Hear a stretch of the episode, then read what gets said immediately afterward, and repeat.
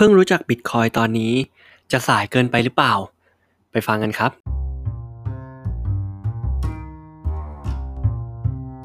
ฟาสต์ฟู้ดเรื่องเล่าพอดแคสต์สวัสดีครับสวัสดีเพื่อนๆทุกท่านนะครับผมตอนนี้เพื่อนๆอยู่กับฟาสต์ฟู้ดเรื่องเล่าพอดแคสต์ครับและเราอยู่กันในช่วงแฟรนไชส์ EP ที่2เพราะฉะนั้นวันนี้เราจะมาคุยกันถึงเรื่องการเงินการลงทุนนิดนึงนะครับผมรู้จัก Bitcoin สายเกินไปไหมตอนนี้นะครับมีเพื่อนๆหลายคนนะครับอาจจะเข้ามาสอบถามผมเนอะก็คือรู้จัก Bitcoin ตอนนี้เนี่ยที่อยู่ในโซเชียลอ่ะศึกษาตอนนี้ทันไหมซื้อตอนนี้ทันไหมนะครับผมจะบอกงี้ครับว่าผมไม่รู้นะครับคือทำไมถึงตอบแบบนี้ครับเพราะว่าต้องดูว่าการที่เราจะเข้าไปศึกษาหรือว่าเข้าไปซื้อขายเนี่ยเรามีความรู้มากน้อยแค่ไหนนะครับผมถ้าสมมติเราชื่นชอบหรือว่าเรารู้ในสิ่งนี้จริงๆนะครับในเรื่องนี้จริงๆเนี่ยอันนี้อยู่ที่การตัดสินใจของเพื่อนๆเลยนะครับแต่ถ้าวันนี้เรารู้สึกว่าเราไม่รู้แนะนำให้ศึกษาหาความรู้ก่อนเนาะแล้ววันนี้เนี่ยเราจะให้ข้อมูลเบื้องต้นสำหรับคนที่อยากจะลองหาข้อมูลเกี่ยวกับเรื่อง Bitcoin แล้วกันเนาะแต่บอกก่อนนะครับว่าวันนี้เนี่ยเราไม่ได้มาซื้อถือหรือขายหรือเชียร์ให้ซื้ออะไรต่างๆนะครับเกี่ยวกับ Bitcoin หรือว่าสินทรัพย์ดิจิตอลใดๆก็ตามเนาะถ้าอยากซื้อ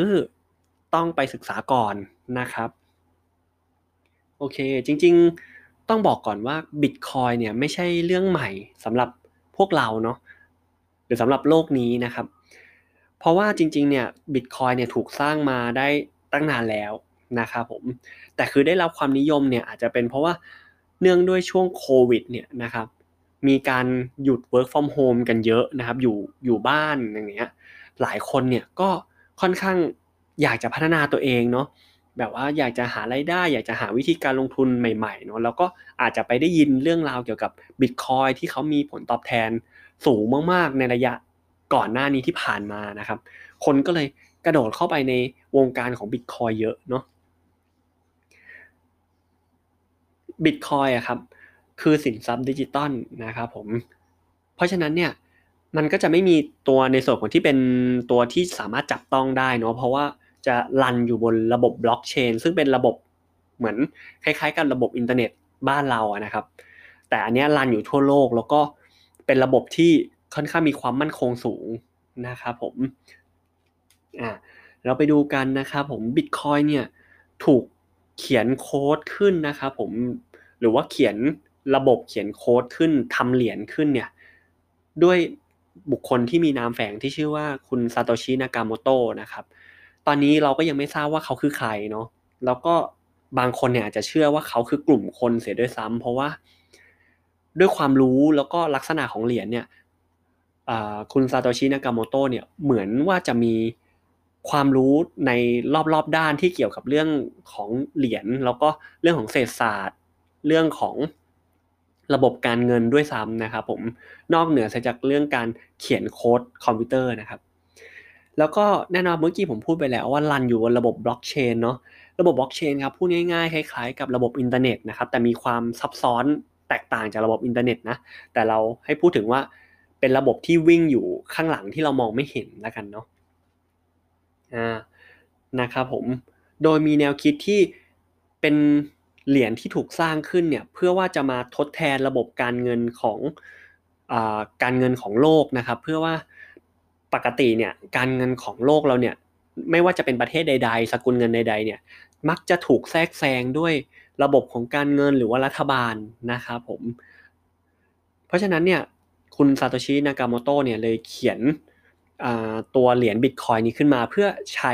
แทนเหรียญสกุลเงินปกตินะครับผม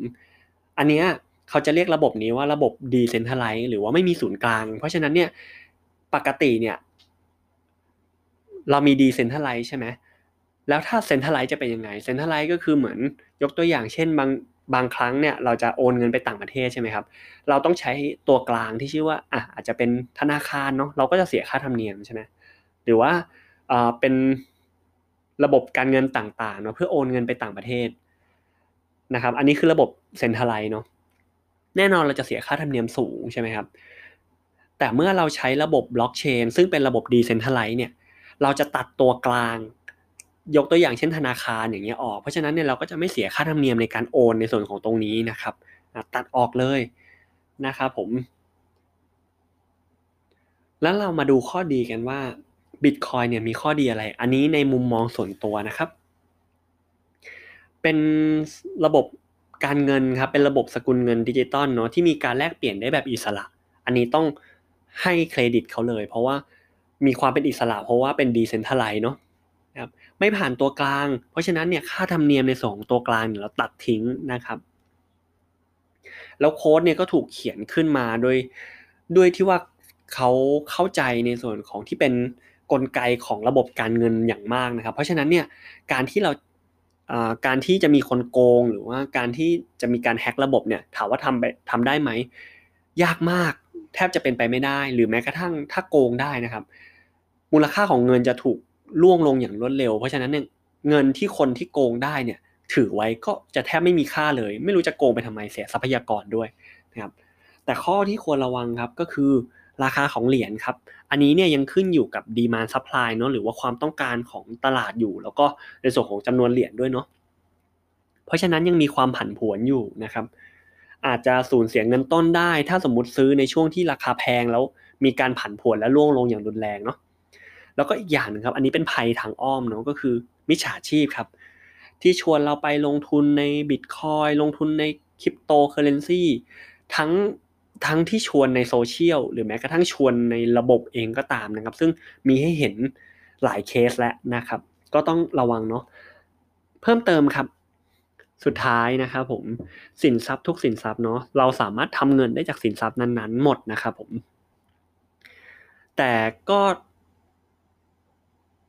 จะว่าไปก็จำเป็นต้องมีความรู้ความเข้าใจในสินทรัพย์นั้นๆนะผมย้ำเสมอเลยเพราะว่าถ้าเรามีความรู้ความเข้าใจนะครับจะสินทรัพย์ใดเราสามารถทำเงินได้หมดเลยนะครับผมก็จบไปแล้วสำหรับข้อมูลเกี่ยวกับเรื่อง Bitcoin นะคร่าวๆนะครับผมก็เพื่อนๆได้มุมมองยังไงเอามาแชร์กันได้นะสำหรับวันนี้ขอบคุณที่เราฟังสวัสดีครับแล้วติดตามฟาสต์ฟู้ดเรื่องเล่าได้ใหม่ในตอนต่อไปสำหรับวันนี้ทานให้อร่อยนะครับ